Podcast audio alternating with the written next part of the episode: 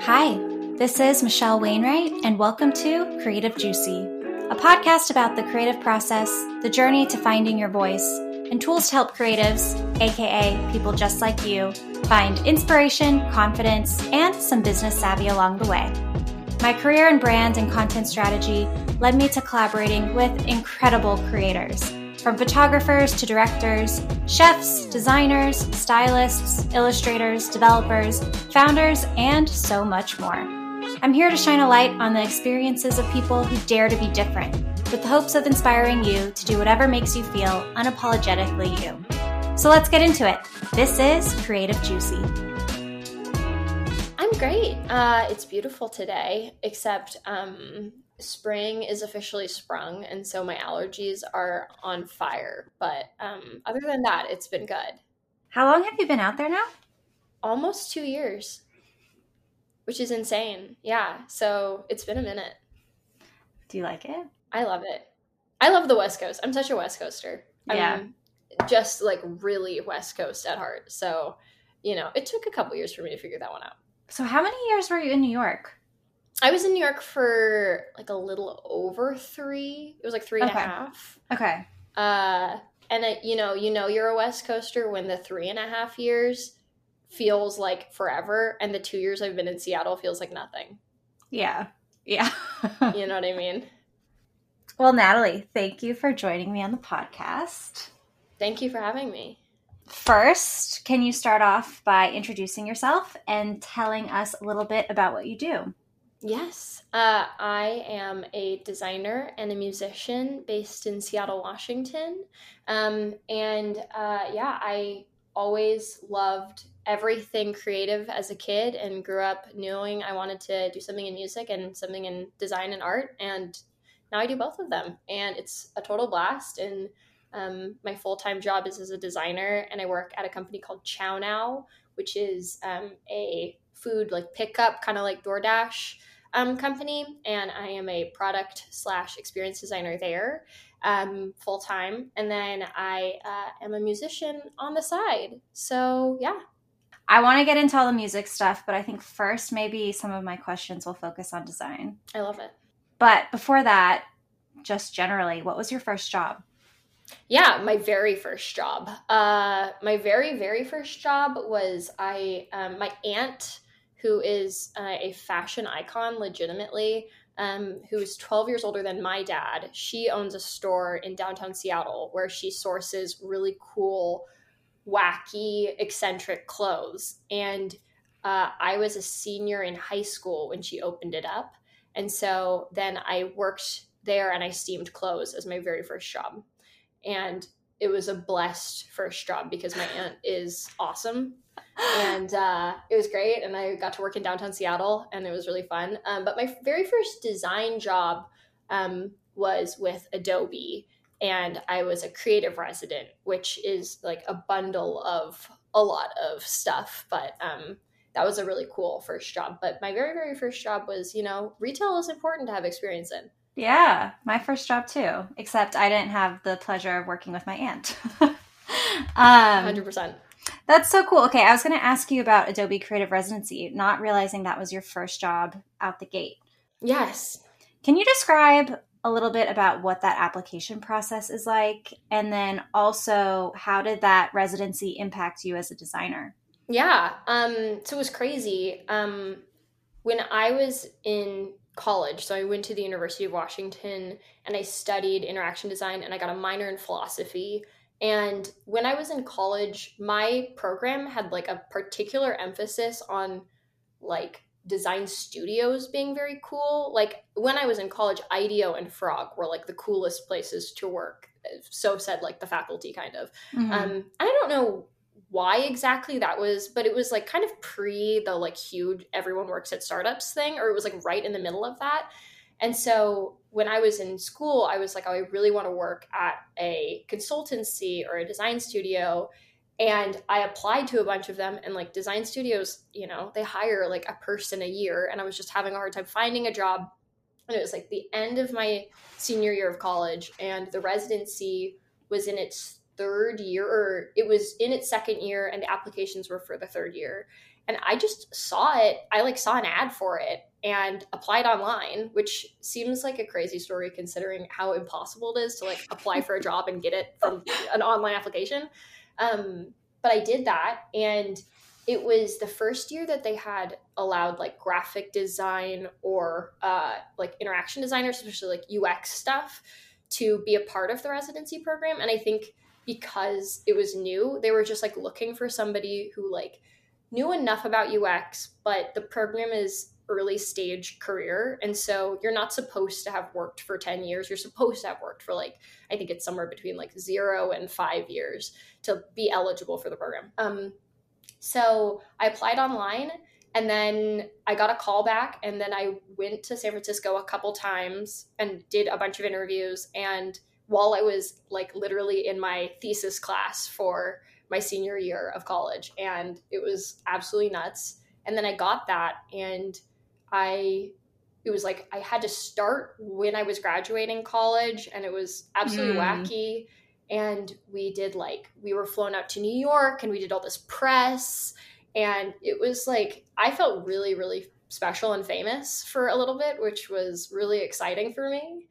Um, but it was an amazing program. Yeah it was it was really cool and it completely changed you know what I thought I was going to do because the residency with Adobe I know it's a little bit different now but the way it used to be was they would sponsor people for a year and then for that entire year you're like salaried to work on anything you want. And so they just say like have fun for a year. Oh. yeah. And so in that it was amazing because you have all this freedom to explore and like discover. But at the same time you know when you're an early designer it's very scary not to like have a team or like have mentorship or like have a lot of people who you can like bounce stuff off of. And luckily I, I ended up having some great mentors like externally out of, uh, within adobe and externally outside of adobe that were really great. But i would say i learned how to be very self-sufficient first and then going to, into other jobs i like kind of in a backwards motion learned what it was like to work with a team.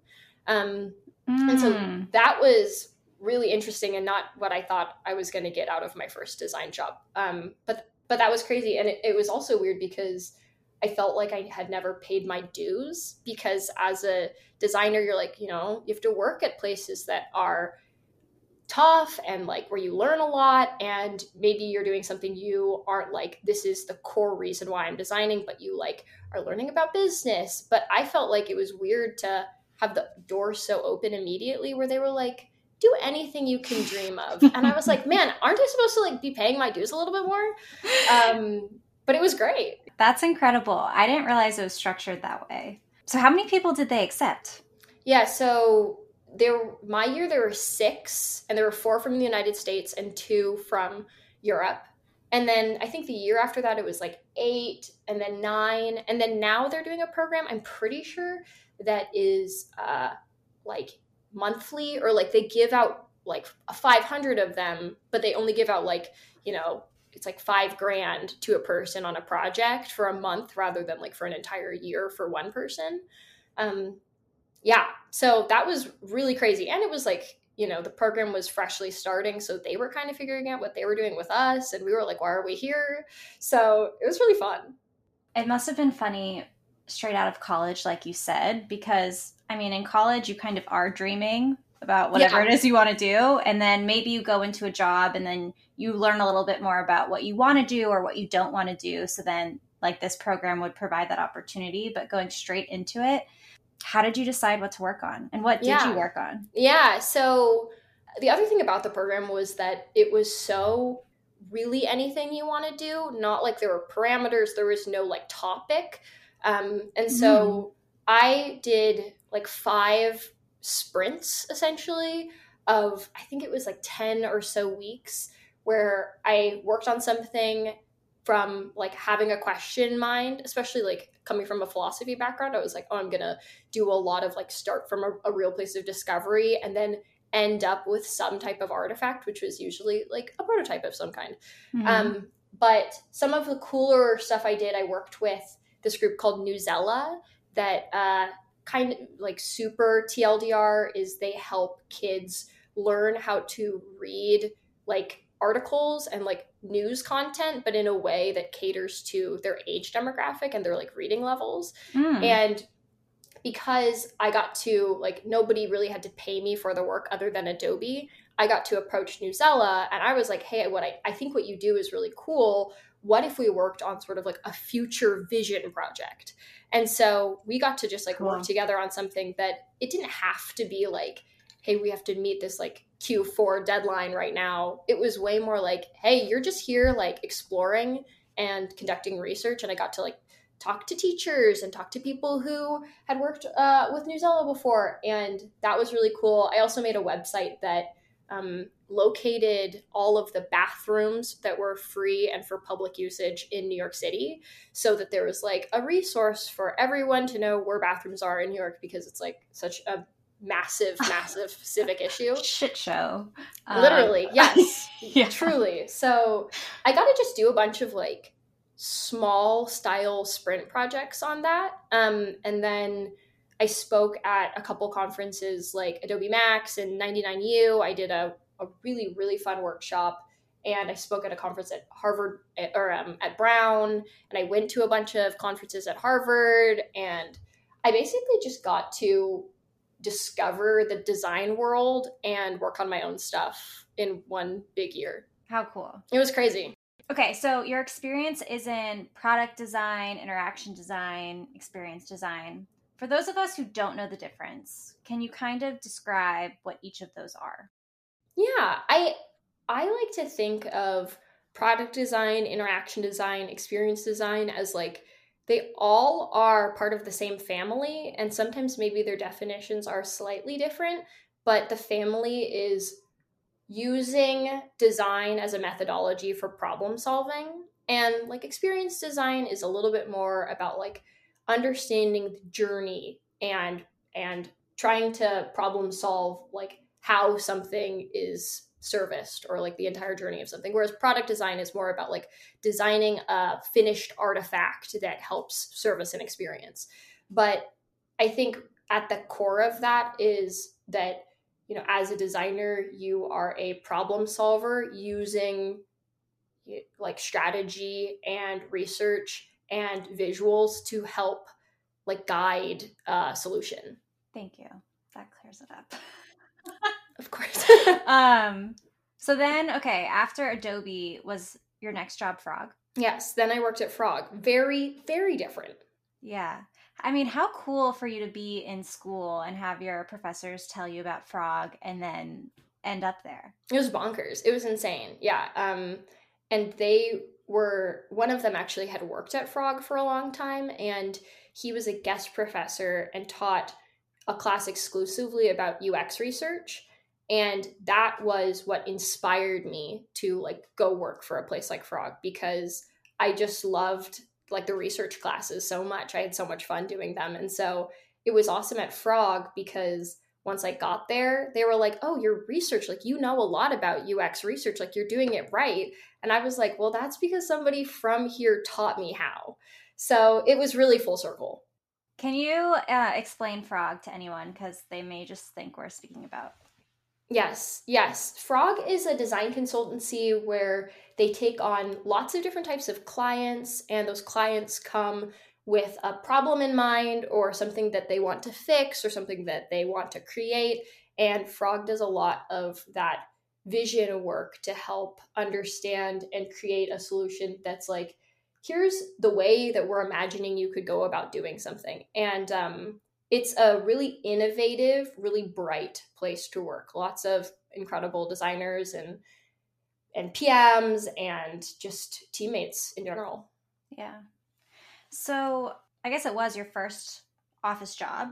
Yeah. Coming out of Adobe. Did you find the need to create for yourself while you were in this more, not corporate, but more nine to five? Yeah, I, I think that the thing for me is that um, I want to love the work I do every day, but I also don't need work to be everything. And because of that, usually, like, say I was a librarian, maybe I would do graphic design as like a hobby. But as an interaction designer, doing design work as like my hobby or like the thing I do on the side isn't as appealing to me because I'm like I spend my work time doing that. I like want to find something else in the same way that like I I wonder if like somebody who's a cook wants to be like cooking at their house when they get home after their restaurant job, you know?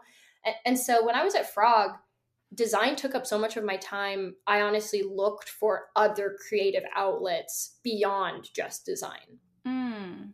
So what were those? Well, music was yeah. the big one, yeah. Uh, and I mean, I got really lucky because I, I can go into my whole lengthy music story and how I got involved in that. But the su- super like short story is that um, my roommate, who was my best friend in New York and is my best friend, um, she brought home an electric guitar when we were living in New York, and she was like, "This is fun. I'm having fun learning this." I'm having a good time. And I just watched her and I was like, dang, that does look like fun. And I learned how to play the guitar in like a month badly, really, really terribly. And then, you know, in New York, I feel like the really awesome thing about the city is you can just kind of find people who are looking for like creative partnership. And so I just stumbled upon a friend of a friend through her that was looking to start a band and I joined their band and we were making really really just kind of like grungy funky you know sh- shoegaze guitar music and it was really fun and I was terrible absolutely awful um, but it was a total blast and I, you know, was totally accepted for not being very good at guitar yet. And that's how I kind of got started in, in music. That's awesome. You also weren't terrible. I remember some of your shows. That's nice of you to say that. That's nice because looking back, it feels like I was probably so, so bad.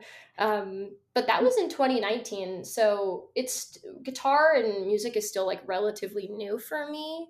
Um, considering when I was a kid, I wanted to be an A&R. And so I know a lot about like the behind the scenes of like booking artists and what it like trend forecasting with artists and like understanding mm. genres and when I was a kid, I, I really wanted to be on the backside of music. And so as an as a musician now, I feel like it's really come full circle and I never thought I would be doing what I'm doing now. I'm sorry for those well for me, what is A&R? A&R is I think it's oh man, I can't remember what it stands for. It's like artists and artists and representatives. I can't remember exactly. Oh, like an agent. For yeah it's basically an a&r is a person who at a record label usually helps like uh, identify new talent. And so they say this person's blowing up let's talk to them and they kind of like convince a label to sign someone. Mm-hmm. um, and i'm sure there's probably like similar types of roles at a place like spotify. And when you think about like a spotify playlist an a&r who works at spotify is like hey this person i think they're going to blow up you know like let's put them on playlists. And that like trend forecasting side of music i like loved as a kid. Okay thank you. That's awesome. Yeah. What was it like going from or what is it like being a solo artist especially when you kind of started off in this more band setting? Yeah it's been crazy. I mean the reason that i started my solo project which is called sea lemon is really because I was just in the pandemic at home with my computer being like, I don't have people to like play with in the same way because in my old band, my like lead singer, I played rhythm guitar. She would write all the material, which was great, and she would basically bring it to us and mm. we would hmm. play her material. And so when I was at home by myself in Seattle and I wasn't in the band anymore, I just started writing things on my own just by way of like having instruments in front of me. Um, and honestly, I love writing my own stuff. I think that collaborating with other musicians is like the most fun thing to do in like a live setting. But sometimes when you have a vision for something, if you like have a sound in mind, it happens so much faster and more organically if like just you work on it. Mm-hmm. And so I found myself like reaching the ends of songs like writing an entire song so much faster than i did when like we would all work together because everyone's like okay like what's your part like okay how can we like modify this is this the right part and when you just work on something yourself you're like full steam ahead and you finish it and then you're like oh my god like you can do so much stuff so much quicker i mean just thinking about you releasing your first single november of 2021. Yeah. Like you kind of got everything up and running in my eyes very quickly. Thank Uh, you. okay, so where does sea lemon come from? Yeah, so sea lemon is um, a nudibranch or like a sea slug that is native to the Pacific Northwest, which is like where I grew up, but it's especially kind of sentimental to me because my mother uh, is a beach naturalist, which basically means she goes out on the beach and she teaches little kids via the aquarium what they're seeing. So when I was a kid, I like loved marine biology and I thought it was so cool that my mom did that and her favorite beach animal is a sea lemon. So, you know, it's like kind of a tribute to my mother, which is cheesy, but it's true. Can she sing? Can she be? No, not definitely. I wish. I mean, I don't think she would ever do that. My dad actually plays the guitar, but um no, I uh I just I you know, I was like I want my name to be something that like means something to me and isn't just some dumb thing, you know? Yeah, that's cool. That's awesome to know.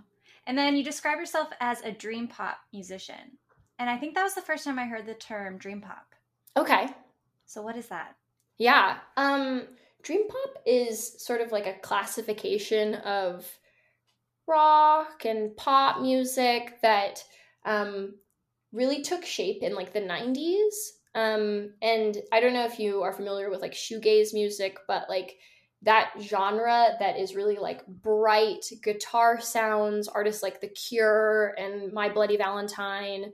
Um Mm. and it basically they kind of got that started and if you even think of like sixpence none the richer like that sound of the 90s is very like that began dream pop and now when you think about dream pop a lot of that is happening like in bedroom pop like people that you know are making music out of their bedrooms or like you know low budget studios like these aren't people who are like all about perfect production in a studio it's about kind of like a feeling and Mm. uh, dream pop is um, accessible to make as an artist because you know you can just have a guitar and like a keyboard and a bass and you don't have to like you know work with a mega producer you know and make really really like high fidelity pop music Mhm. So how does it work? I mean, you decide you want to take on this project or release a single or an album. You tell me. Like, What are the things you need to actually do that? Like, what are all of the components? Yeah. Um, so first, um, I can sort of walk through what that process has been like for me. I started writing music where I was like, wow, I would be interested in turning this into something that like is public facing. Mm. Um, like early about this time last year, April 2021. And then I was um when I write a song, like if you think about a demo, when I make a demo, I make a full full fledged demo. So I'm not just like on an acoustic guitar doing a voice recording, even though like sometimes I do do that. When I write a, a song, usually I'm recording like I have a drum track, I'm recording the bass on top of that, I record guitar on top of that, I do vocals on that, I layer harmonies, I add synth, and so I create a really like full demo. And so um when I had some of my demos done, uh, I reached out to and got in contact with this producer who lives in um, LA.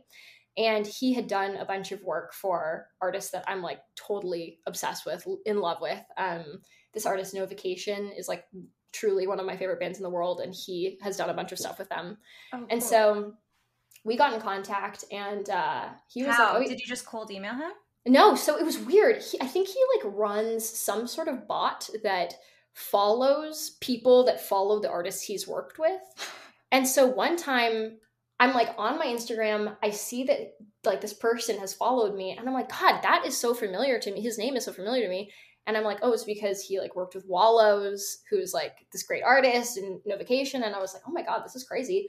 And I was like, well, I'm just gonna shoot my shot here and just say hi. And um, I sent him my demos and he liked it and we set up sessions. And so then we did all of our work remotely. And so we would do it over FaceTime and we use like a plugin that allows it so that like he can hear exactly what I'm recording and I can hear his computer program. And so all of my EP that's coming out um, next month is all done remotely. Um, so I recorded all the parts and then he like does production, mixing, mastering um, on everything. So the first stage, right, is write the song. The second stage is get the song done, like fleshed out via production, right? Because a demo is always going to sound kind of clunky or like it it sounds like a kid's art project, right? You know what I mean? Like it just doesn't sound like really there. And a producer who then you know does all the mixing and mastering he like finishes everything to sound so much better so much crisper you can hear all the levels and uh after that you're kind of like okay i have this like body of work now how do i want to put it out there in the world and some of that is i i work with somebody who is like in pr and so she does a lot of the like press relationship stuff for me. And so she basically you know has contacts at really cool outlets like this place under the radar which was like a dream publication uh, you know for me to read when i was a kid and now i was like featured in it. Um, and so that's one way to get your stuff out there. And then i'm also on a small record label and they're called spirit goth and my record label also does like marketing and they have relationships and they have a distributor and you know they know people at spotify. And so you know the record label is all about like also giving me resources to film music videos. Um and so Oh, we amazing. are yeah we're in contact a lot. And so they're releasing all of my singles and my ep um and so they've been amazing and they are basically exclusively dream pop from a label Mm. perspective. So i really trust their curation because the founder is my favorite artist and so i really trusted him because i was like i love his music i would obviously want to be on his label So, so, you reached out to them. Mhm. So I reached out to them with my first single and I was like, hey, this is a long shot, but like I'd be interested in being on this label. And they got back to me and they're like, yeah, send more stuff. And I was like, oh my God.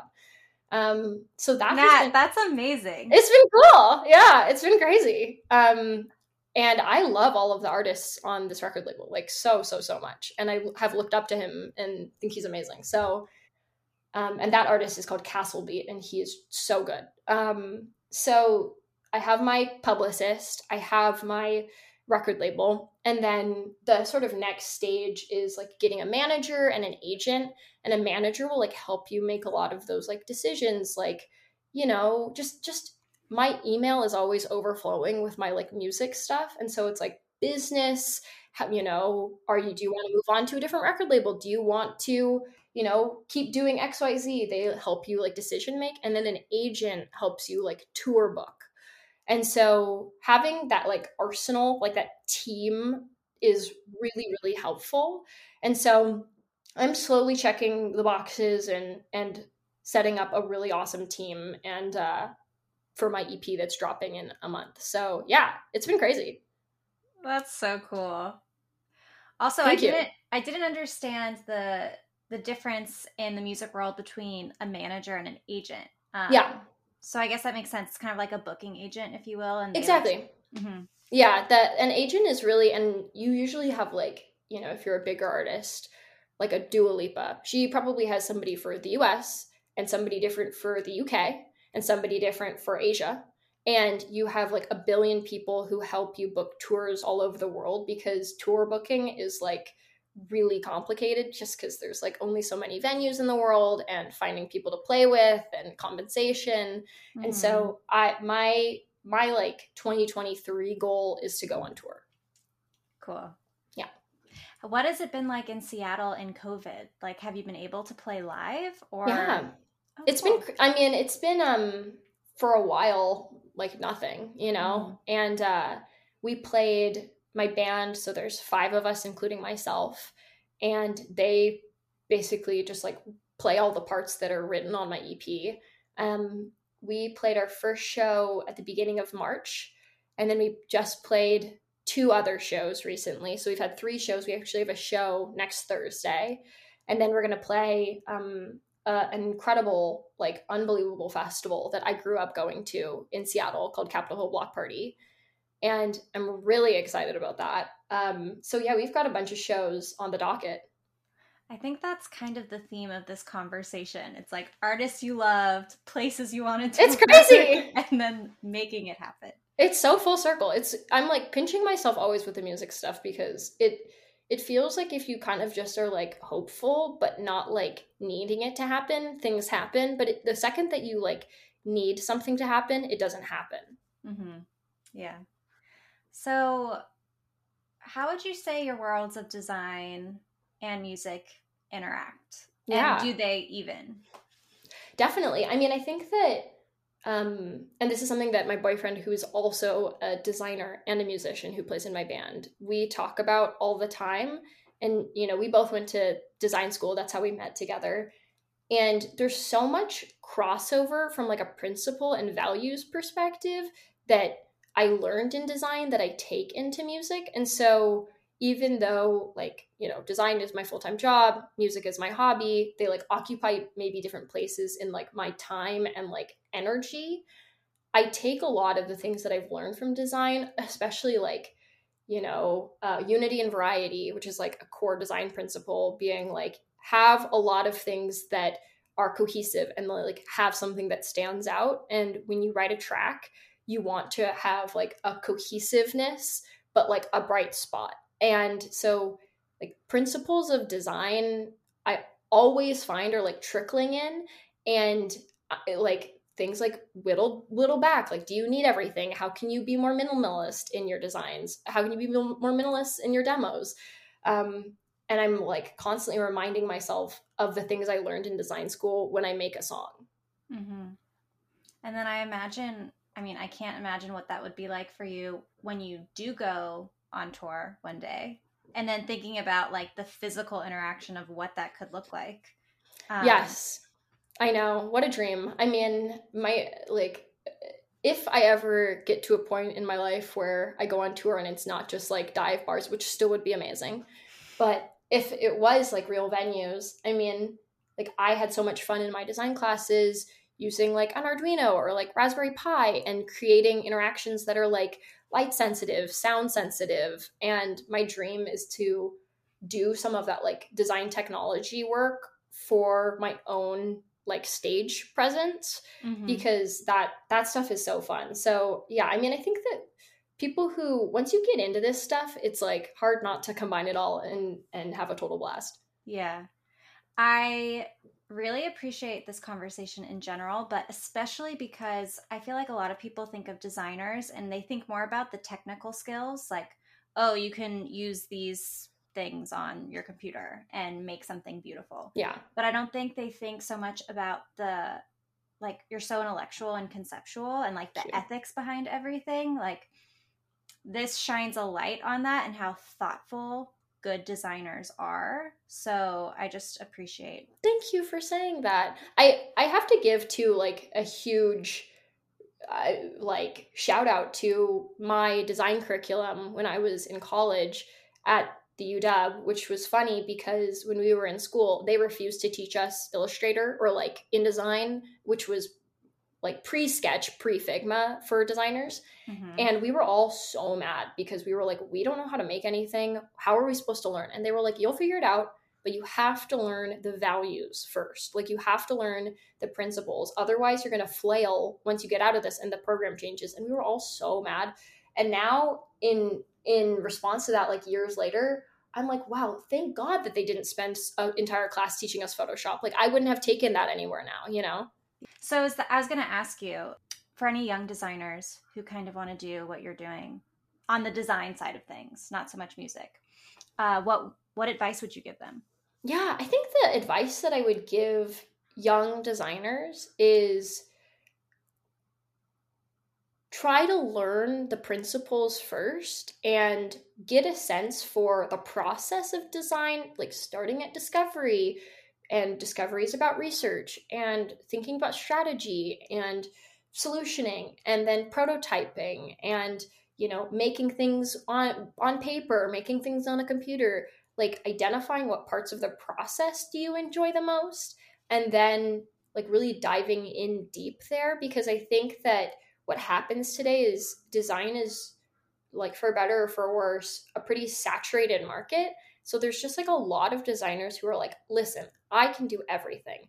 And I think it's hard right now because as a designer, you want to be good at everything, but sometimes like the strongest thing, you know, if we're interviewing people, I always think is when somebody is like a master of a craft. And so I think for young designers, if they can be like, I'm so passionate about research or about strategy or uh, like stakeholder management, you know, like mm-hmm. silly things, even.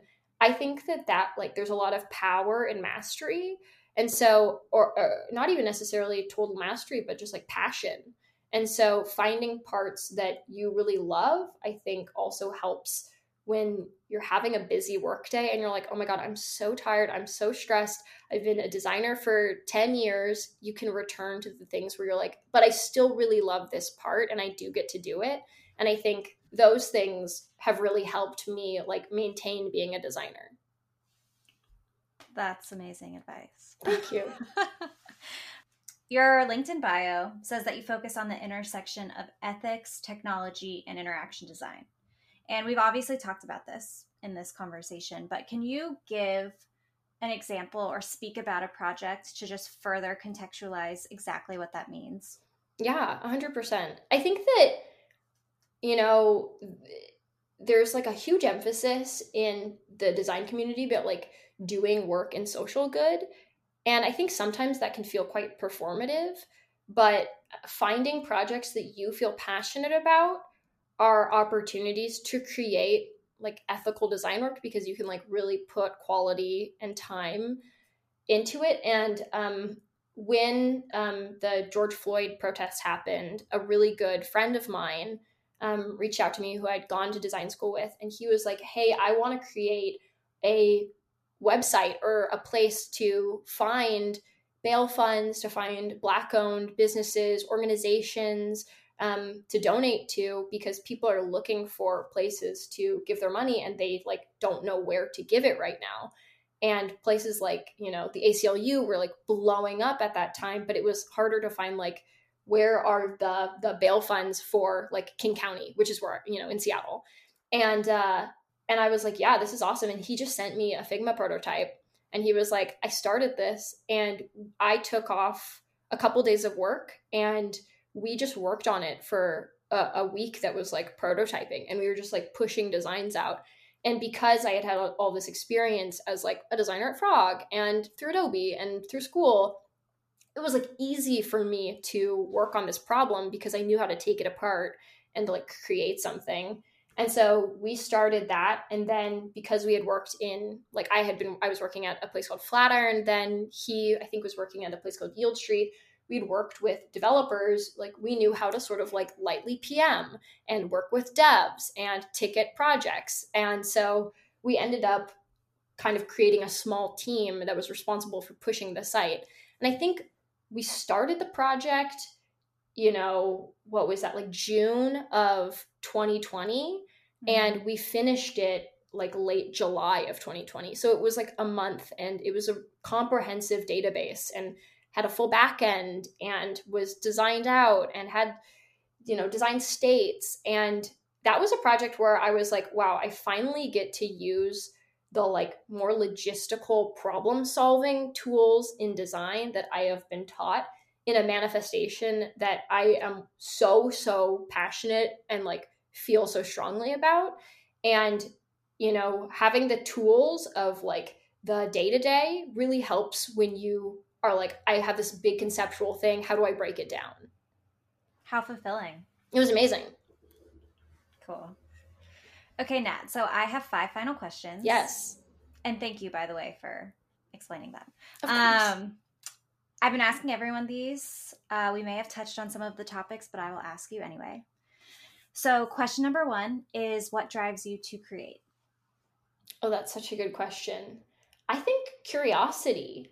I am such a curiosity. I'm such a curiosity person. I'm such a curious person. uh, and I was actually just saying to my boyfriend Abe last night, like, as a kid, uh, my dream was to find the giant squid under the ocean. And it was such a bummer when that happened when I was like in the fourth grade. But I think that when I was a kid, like the thing that really drove me was being so curious about discovering the world. And I feel like what makes me feel inspired to be creative is feeling like there's so much out there that has yet to be explored. And that can be from like a sound profile perspective. That can be from visuals. That could be like in design. Eh, you know i think everyone can be creative in a lot of ways because creativity is about like self exploration and exploration of the world. And yeah i know that that's kind of a cheesy way to say that but it is true for me. Yeah. No not cheesy at all question number two this one is fill in the blank. Feeling inspired feels like oh a bolt of lightning. Honestly when i'm inspired it is like it feels like it shakes me because you can go through you know spurts of months where i like don't write music or i like don't really want to work on anything. And then i have like a spurt of electricity and i write like five songs at once and then it doesn't happen and then you kind of wait for that feeling. But um, when it when i am inspired it's like so gratifying. Mm. and then kind of laddering off of that where do you go to get your creative juices flowing and how do you overcome creative blocks?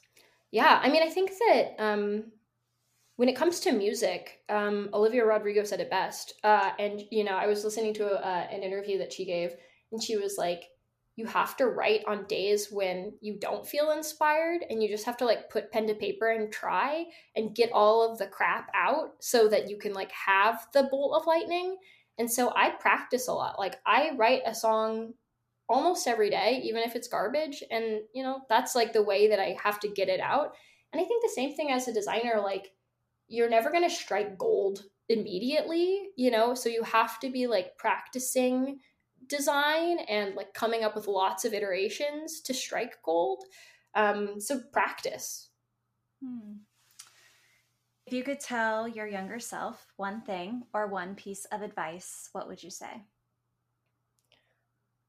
Oh, I would tell my younger self don't take things so seriously. And like prestige and success is nothing in comparison to happiness because if you can be happy and like creatively fulfilled on your own, all of the other stuff doesn't matter. And I think as a kid, I just was so like I want to go to Harvard vibes. Like I want to be the best in the best, you know, at everything. I want to work at the New York Times. I want to like work for Columbia Records. And now I'm just in a point where I'm like, I, if I'm with my friends, I'm playing music, I'm happy in my design job. Like I could be in the middle of the woods and no one could know, and I would still be happy. You know? Yeah, life is good. Yeah. And then finally, what are you looking forward to today? Is there anything coming up that's keeping you feeling motivated and inspired? Yeah, I'm um well, I'm really looking forward to my EP coming out, which is going to be um, next month in May, and that's going to be a really big moment for me. Uh, and then I'm working on my second EP, and I'm having so much fun writing. And I just uh, am look. I seriously, as as cheesy as it sounds, I like look forward every morning to like writing more music. And uh, yeah. What is an EP? I should know this.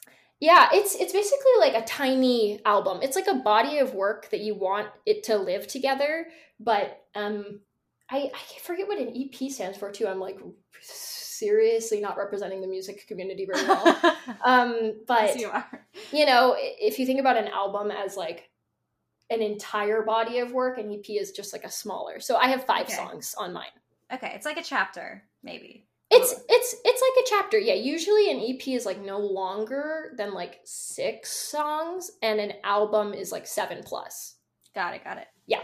Well, this will be released on Wednesday. What's next Wednesday? April, I don't know what. Um so if anyone in Seattle is listening, yes, you can go to Nat's show on Thursday. Yes. I would love it? that. It's at um, a place called the Crocodile, um, and I'm opening for an artist uh, called Austin Weber. Awesome.